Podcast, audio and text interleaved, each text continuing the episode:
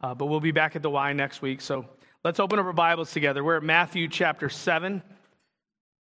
We're at Matthew chapter 7. If you don't have a Bible, we do have some over on the resource table over there that you can follow along with us, but we are at Matthew chapter 7.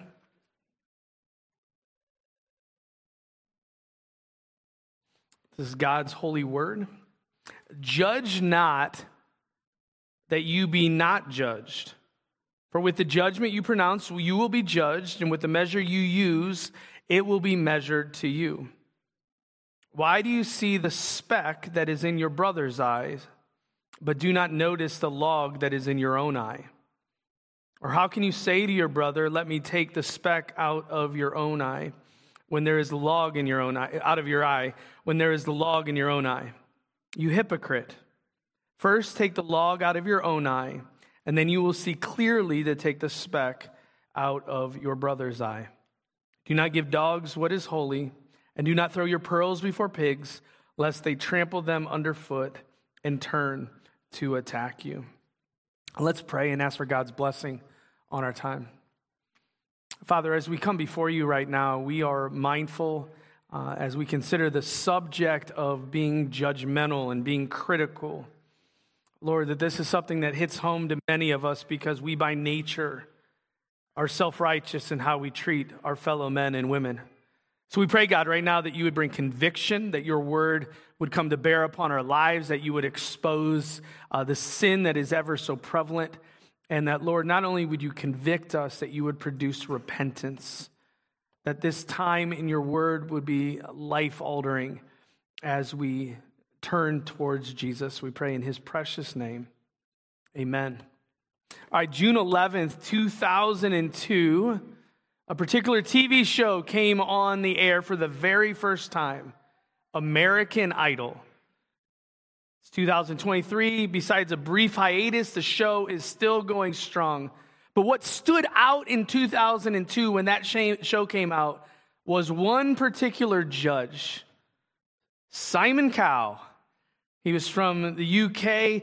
And, and what stood out so much about Simon was his honesty as he judged the contestants. Let's, let's go beyond honesty. Uh, harsh, mean spirited, and a dream crusher. For example, uh, I, I, actually was able to find 17 minutes of highlights of him tearing down people on YouTube. I watched a good 10 of them, and uh, he, he really hurts feelings. He told one person, Last year I said to one of the contestants, You are the worst singer in America. He said, You, my friend, are the worst singer in the world. Ouch. Another person, he told them that if you were to ask me what nightmares sound like, I would use your audition as a reference point. Another person, he says, I have a greater chance of eating breakfast on the moon tomorrow than you being a pop star. And then the last one that I thought was really harsh and intense is he told the person, if we were to allow you to win the contest, we would end the whole music industry. You're that bad of a singer. So he takes the dreams and he crushes them and then he tramples on them and then he throws them in the trash. It is it's intense. And we just don't even know how to respond. He, here's the problem we're in a room probably of a bunch of Simon Cowells, even amongst God's people. Now, I think most of our Simon Cowell uh, relationship is we're really good at not vocalizing like him. We're not as brazen, but critical, mean spirited, harsh in the heart and mind. I guarantee that we have many of the people in this room that line up a little too much like Simon. But as a follower of Jesus Christ, we are called to not judge harshly and critically in a spirit of self righteousness. We're to be patient and gracious and merciful towards other. And when inevitably we do judge, because there are times and places to judge, we do it in a spirit of humility, devoted to Christ, devoted to truth. So that's what we're going to consider today this, this whole issue of judging, the sin of judging, uh, living with a plank eye. as we break down the passage, we're going to see judging in four ways. First of all, we're going to look at the command against judging. As I said, this is not a complete ban on judging. There is a time, there is a place. Verse 6 will end with very clearly judging at the forefront of the thought. But what he's calling out is a self righteousness amongst us. Secondly, we're going to look at the consequences for judging. That if you want to go the path of judging other people in your self righteousness, God is game on. You too will be judged like that. And we'll see the conflict with judging. And here, here's the problem with you and I judging like that you and I are not fit to judge, and you and I are fit to be judged. And it's not going to go well. So, lastly, we'll look at the caution in judging. I, I think our response needs to be one where we focus on ourself, our own issues, our own sin. And when we uh, do have to judge, we do it rightly in a spirit of humility. All right, so let's get started at verse 1 as we see the command against judging. So, uh, if you're visiting, we are going through the Sermon on the Mount. We're actually going through the Gospel of Matthew, but we're now in the middle of the Sermon on the Mount. In chapter 7, we see a little bit of a transition in Jesus' thoughts, where this chapter, there's going to be a lot of focus on relationships and, and how the relational dynamics work. In particular, today's passage, he's addressing the tendency of judging one another. Listen to what he says he says, Judge not. So immediately when we hear that, we could take the rest of it out of context and immediately say, See, we are never, ever, ever to judge people. But he's not ruling out all judging. It doesn't mean uh, that we can't. So if, if we had somebody in here who worked in the judicial system was a judge, we would tell them to not put their two week notice in that you can judge like that. If you get an email this week from a prince in Africa that you've won $15 million, judge, okay? Judge, judge, and judge away. Don't be naive. Don't be gullible. You did not win the 15 million. I'm sorry, bearer bad news. On more serious notes, if, if somebody was to stand up here and preach from God's word and what they said did not line up with scripture and it was heresy, judge judge, and judge. John 7 24 says this Do not judge by appearance, but judge with right judgment. So Jesus is all for discernment, for wisdom, making assessments, speaking truth. Acts 17, the Bereans are celebrated for that. Acts 17 11, they examine the scriptures daily to see if these things were so. So when Paul would preach, they were judging Paul, not maybe on his, his presentation style, his appearance, but they were judging the content of his message, making sure that it lined up with scripture. People have used this, this verse specifically as a reason to not exercise church discipline. We'll, we'll hear people ask that question or say that question, who am I to what? Who am I to judge? So, what that means is I need to turn a blind eye to sin and to wickedness. That is not what is going on here. Is God forbidding all judging? Everybody nod your head. No. No. We're to stand for truth. We're to stand for Jesus. So please don't hear me wrong when I, when I confront the issue of judging that Joe is saying that we need to turn a blind eye to sin. We can never speak against truth. Uh, that is not what we're doing. What he is doing is ruling out an ungodly, worldly form of judging. Have you ever had the luxury of having a backseat driver in your car? Raise your hand. Maybe a front seat driver who's a backseat driver. Yeah, there's well, they weren't technically in my back seat, but they were acting like a back seat. If you don't know what I'm talking about, a backseat driver, it's like it's like a real life in person OnStar, and they get to tell you how fast you're going, how slow you're going, what lane you should be in, how close you are to the car in front of you, how close you are, like all of those kind of things. This very uber critical passenger. We have a relative of the a backseat driver, it's the Monday morning quarterback. And what they do is normally on football day is Sunday for like the NFL. Monday, the, the fan is really good at critiquing the quarterback and the judge, or the quarterback and the coach after the fact. Just can just point out all the things they did wrong because you spent no hours preparing for that game. You don't know what NFL players and coaches know, but you'd think you do. It's that, that spirit of self righteousness that if everybody would just get it together like me, my life would be easier. And that's what he's calling out. He's calling out this spirit of the Pharisees. Matthew 9 11. Jesus is eating with tax collectors, he's eating with sinners.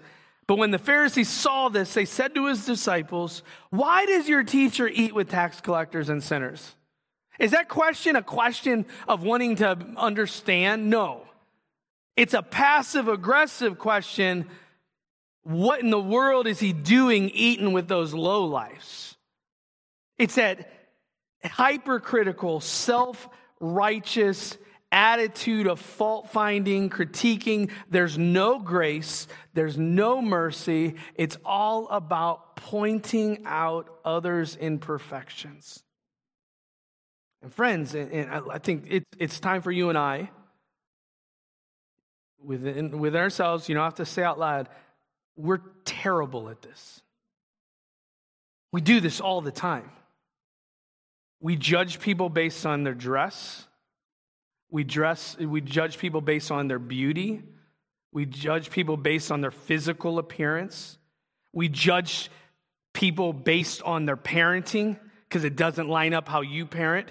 We judge people based on their beliefs. We judge people based on their sports affiliation. We just, we judge all the time. Now, most of us have reached a level of supposed maturity that we hide it.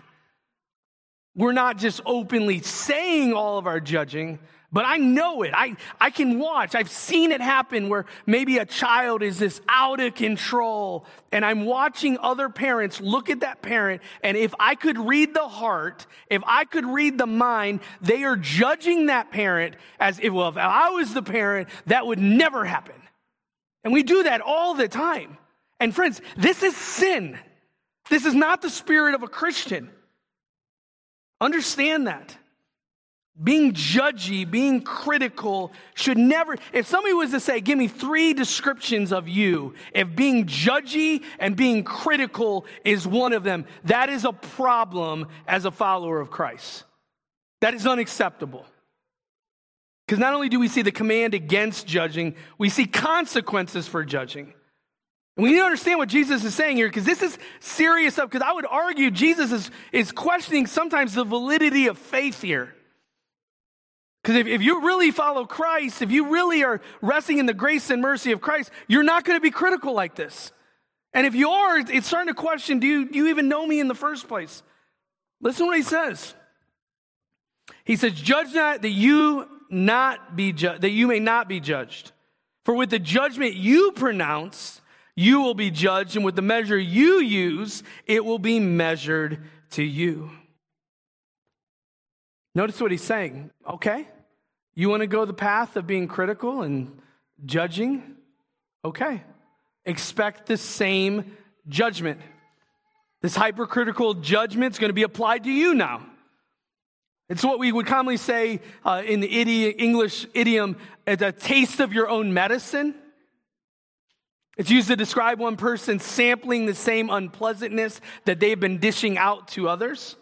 It's like, okay, you want to judge everybody? Now we're going to turn it around and we're going to be hypersensitively judging you. Maybe we'll judge different subjects, different areas of your life, but there is plenty to judge.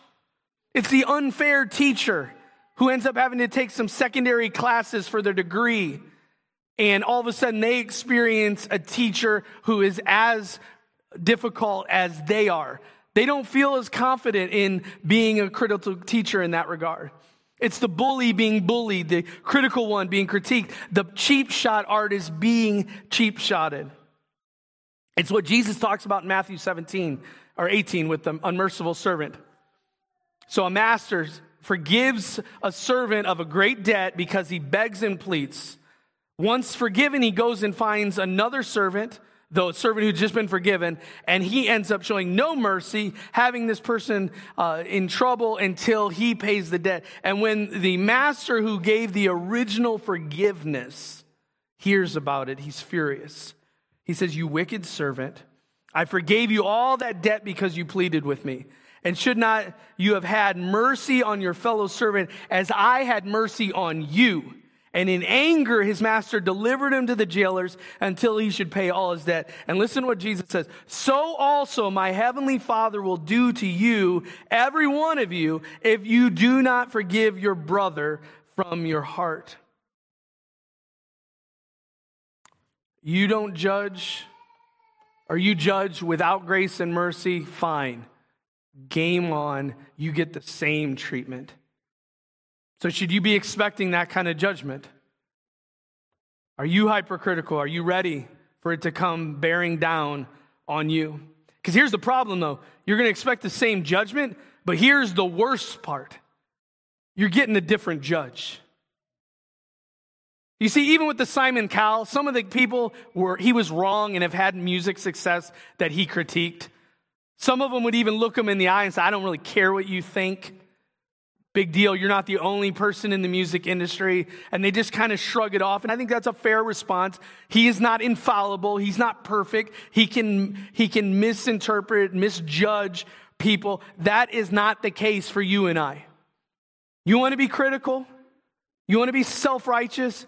Okay, you get to stand before God and He gets to critique you. He gets to judge you.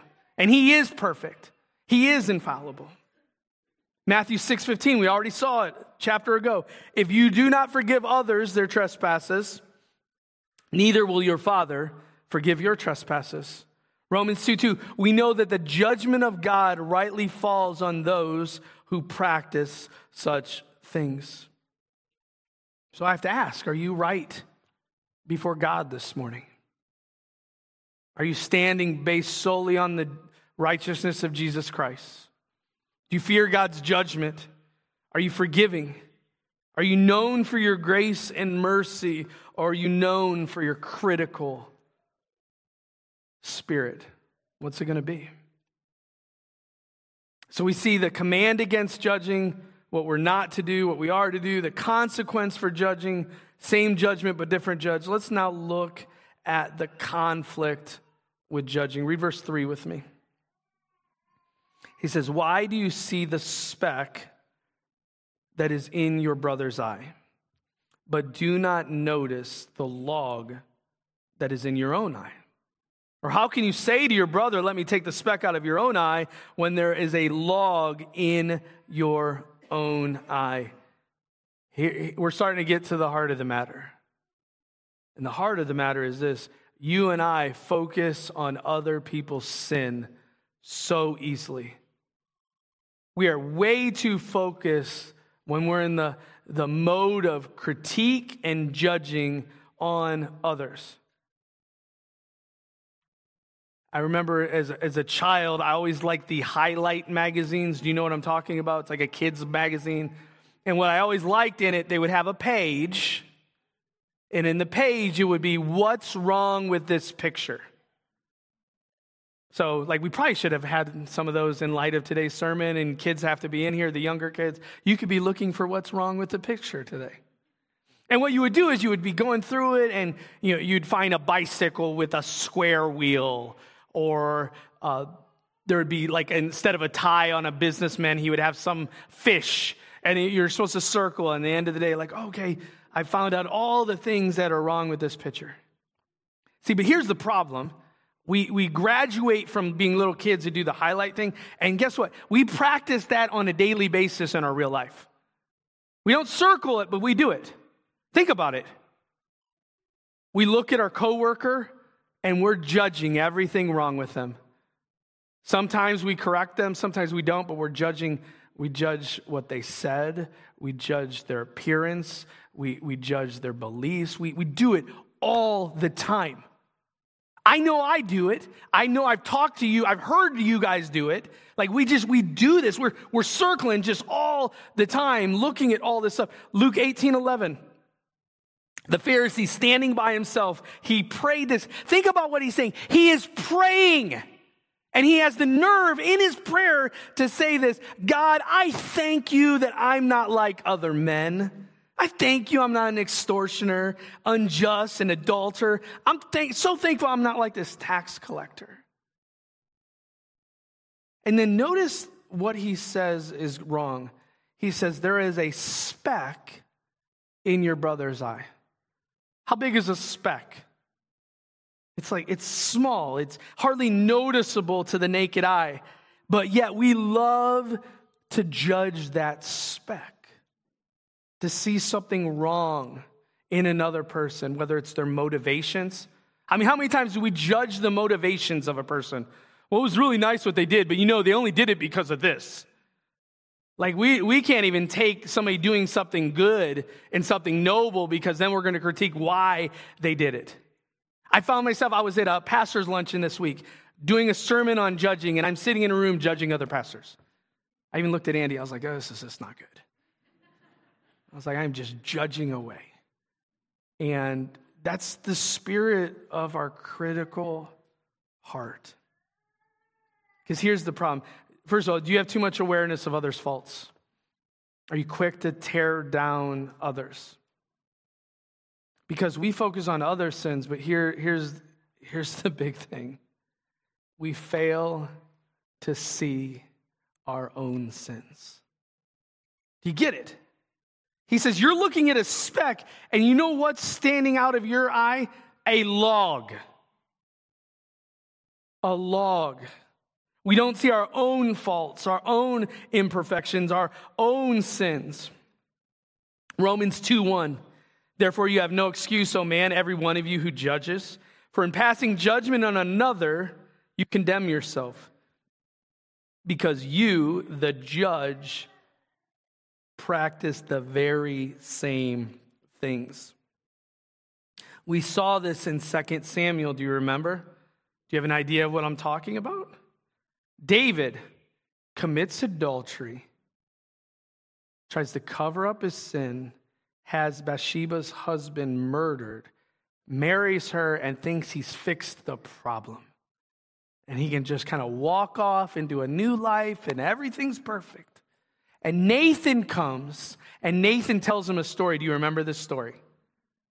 He tells him the story there's a, a rich man and a poor man. The rich man has a ton of lambs. The poor man has this one little lamb. It's precious. He has a, a guest coming to town in order to feed the guests. Rather than take from his bounty of lambs, he takes from the poor man and takes his lamb. And when David hears this, he is furious and demands that the person who did this, his life should be taken from him. And then words that probably crushed David Nathan looked at him and what did he say? You are that man. What a hypocrite. And truth be told, in the vast majority of your criticism and my criticism and my critical spirit of other people, you and I are that man. You and I are that woman. Do you understand? the hypocrisy. Jesus said in John 8 7, let him who is without sin among you be the first to throw a stone at her. And yet, you and I have stones in our hands all the time. We're throwing stones all the time. We fail to appreciate, says, you without sin. But that's not us. We're missing the glaring faults right before our own eyes. The Bible teaches that really, like, our righteous, our, our our best deeds are filthy rags in the eyes of God. Like none of us here is good, none of us here is, is perfect. And yet we love to ignore our own sins and critique our fellow man. Do you see your bigger problems? What is the logs that are sticking out of your own eyes? How convicted are you? How much humility is there? Jesus came to save the sick. Am I looking out in a room filled with sick people? Or am I looking out at a room filled with a bunch of self righteous people? Because the self righteous people are sick. Do you understand that? This is a big deal. I think it's probably one of the, the areas of, of acceptable sin amongst Christians that we are just, and we hide it under the guise of speaking truth. We justify how nasty we are to people because, hey, I'm just standing up for truth. There is a time and place to stand up for truth. And I am not denying that by any means. But especially in the context of the body of Christ, believers, we should not be tearing each other down so much as we do. So we see the command against judging. We see the consequences for judging. We saw the conflict in judging. Lastly, let's look at the caution in judging. Read verse 5 with me. We need to look within first. He goes on and says, You hypocrite, take the log out of your own eye, and then you will see clearly to take the speck out of your brother's eyes. He's calling them out because they act like they have it all together. Luke 18 9, speaking to the Pharisees, they trusted in themselves that they were righteous and treated others with contempt. And the problem is there's this attitude that you and I have it all together. And out of our altogether awesomeness, it is our duty, it is our moral responsibility to tear down our fellow brothers and sisters so they can maybe reach up to our level. It's a term often used in, in our culture today. It's self care. What self care is, is doing things that help you live well and improve your overall well being. And there's some really good stuff involved with self care exercising regularly, dieting, eating healthy, getting a proper amount of sleep, finding avenues for uh, just recreation, and it, like those are all good things. Well, I would argue there is a self care element in the spiritual realm that you and I need to be engaged in. We need to be looking within. We need to be self examining. 1 Corinthians 11 28, and it's, we read that every time we do communion, let a person examine himself. And I think what happens is a lot of times we, we don't examine ourselves spiritually. We go days, we go weeks, we even go months at times without confessing sin, without ever looking in that spiritual mirror of God's word and seeing how much we don't line up. And that, friends, that is not healthy. That is, is not good. You and I, we need to, I would argue pastorally, you need to daily spend time in the presence of God. You need to daily look at your sin life and see where you're struggling and confess. Not because you're going to heaven that day and you're going to hell the next, but to have a right, proper relationship with Jesus, you need to be putting sin to death. You need to be confessing. You need to be really seeking God's face. And notice what he says. As you do that, as you deal with the, the log in your own eye, you are able to help your brother and the speck in his eye. That's the key. The more you focus on your own spiritual problems, you have a spirit of humility to actually help your brothers and sisters in Christ. Galatians 6, he, he tells us to, to help restore the person who caught in sin, but do it with a spirit of gentleness. But if you don't do any self examination, you're not coming with a spirit of gentleness. You're coming like a bull in a china shop. And that's not to be the case. Well, spiritual self care happening in your life? Does it need to happen? Maybe even today, you need to spend some time, look in the mirror, because you got this critical spirit of everybody else, and start critically being uh, evaluating of self. But not only do we need to look within, we need to look out for it. And here's what I said. So, verses one to five, he's talking, he uses the term brothers. So, it seems to be verses one to five, the focus is the dynamics of us being judgmental and critical within the context of the body of Christ. But then, verse six, it seems like he's transitioning who he's talking about from believers to unbelievers. And he does it because he uses two uh, animal imageries one, dogs, and then the other, pigs or, or hogs. Uh, yesterday, my, my mom visited Friday, came to my son's football game. Saturday, stayed the night, and then went to uh, another football game Saturday. But she stayed at the hotel, so I went to the hotel yesterday. And as we were waiting to go up the elevator, the elevator opened up and a poodle walked out. For real. No leash, nothing, just a, just a poodle. I'm like, all right. It was cute poodle, but I was just, I was confused. It was, and it was Hampton Inn, like they're kind of a nicer hotel. I'm just looking around and And my, my mom loved it, thought it was this great. Okay, don't, when we hear this language here about dogs, don't be thinking about the cute poodle that was at Hampton Inn. We need to understand when he, when he talks about dogs in the Bible, it, dogs, especially to the Israelites, they were scavenger animals. They didn't have pet dogs, normally speaking. So it's, it's a bad thing. Revelation 22, it says those who are on the outside are sexually immoral, murderers, and guess what other term used? Dogs. Likewise, pigs, unclean animal, part of the, what they could and could not eat, filthy. Uh, 2 Peter 2.22 combines both metaphors. The dog returns to its own vomit. The sow has bathed herself only to wallow in the mud again.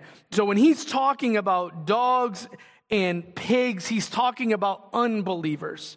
And when he's talking about it, says, Do not throw your pearls before pigs. Pearls would have been of the utmost value, very difficult to get. So they were of, of great worth. What is holy? The things of God. What he's saying is there's going to be a point, and this is once again where there is a time and place for judging there's a limit to how much we give the things of God to the person that keeps rejecting the things of God. That there comes a point where, not that we necessarily give up hope that God will do a transformative work, but there's a point. Jesus talked to his disciples, He'll, we'll see it in a few chapters in Matthew, Matthew 10 14. He says, If anyone will not receive you or listen to your words, shake off the dust from your feet when you leave.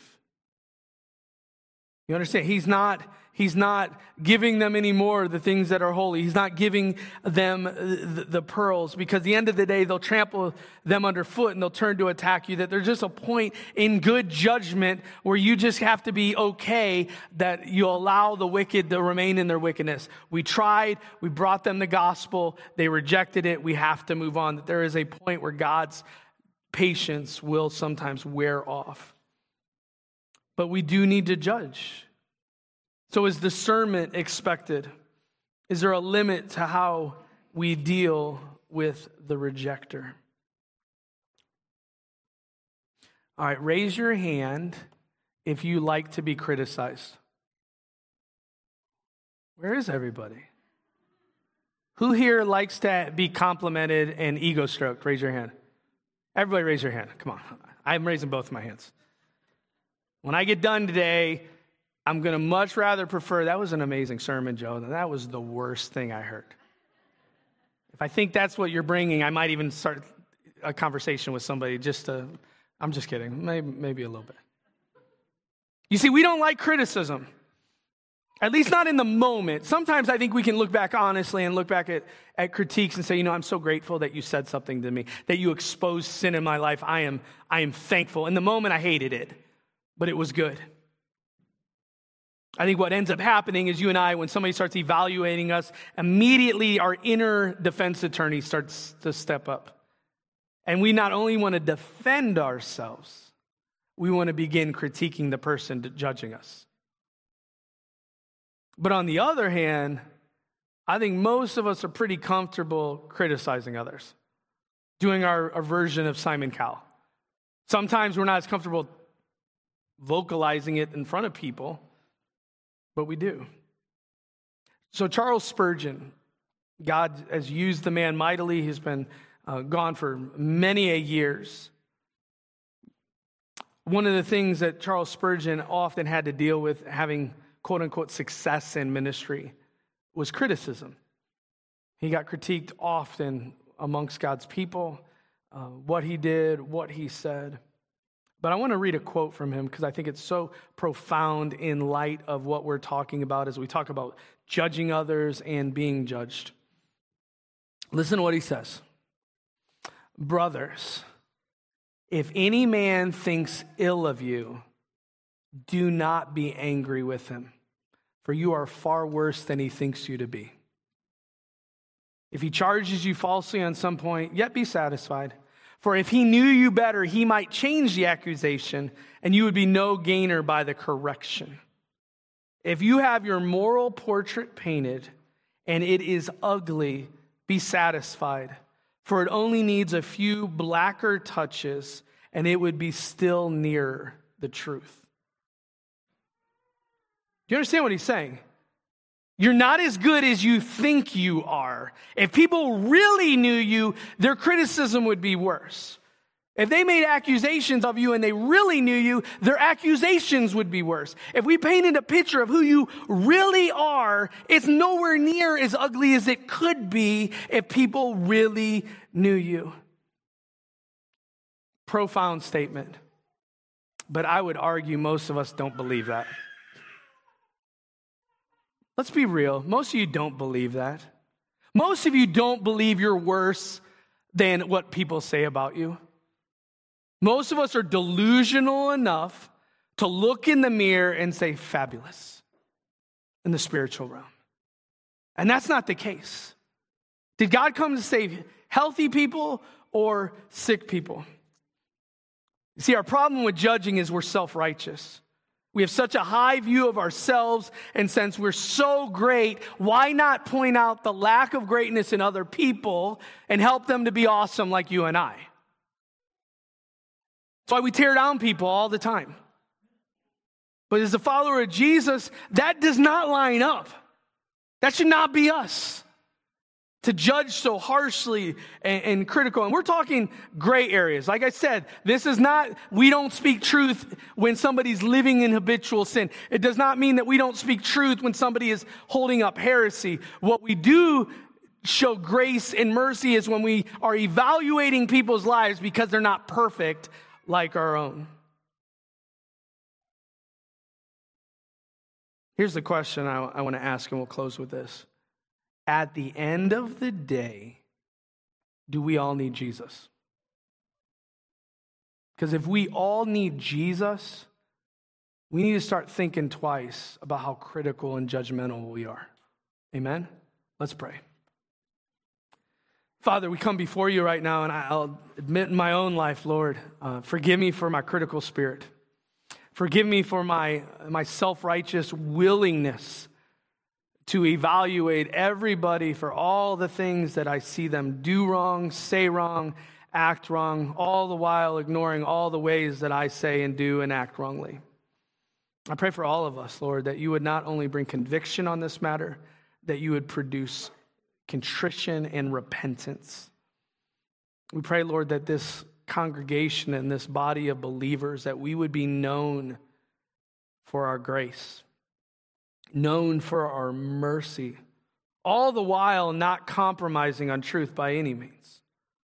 That, Lord, we would judge when we need to judge, that we would uh, be men and women who hold fast to the Word of God but that we would also be patient with our fellow brother, our fellow serv- sister, as you're doing your work of sanctification in their lives. Thank you for Jesus. In his name alone we pray. Amen. Please stand.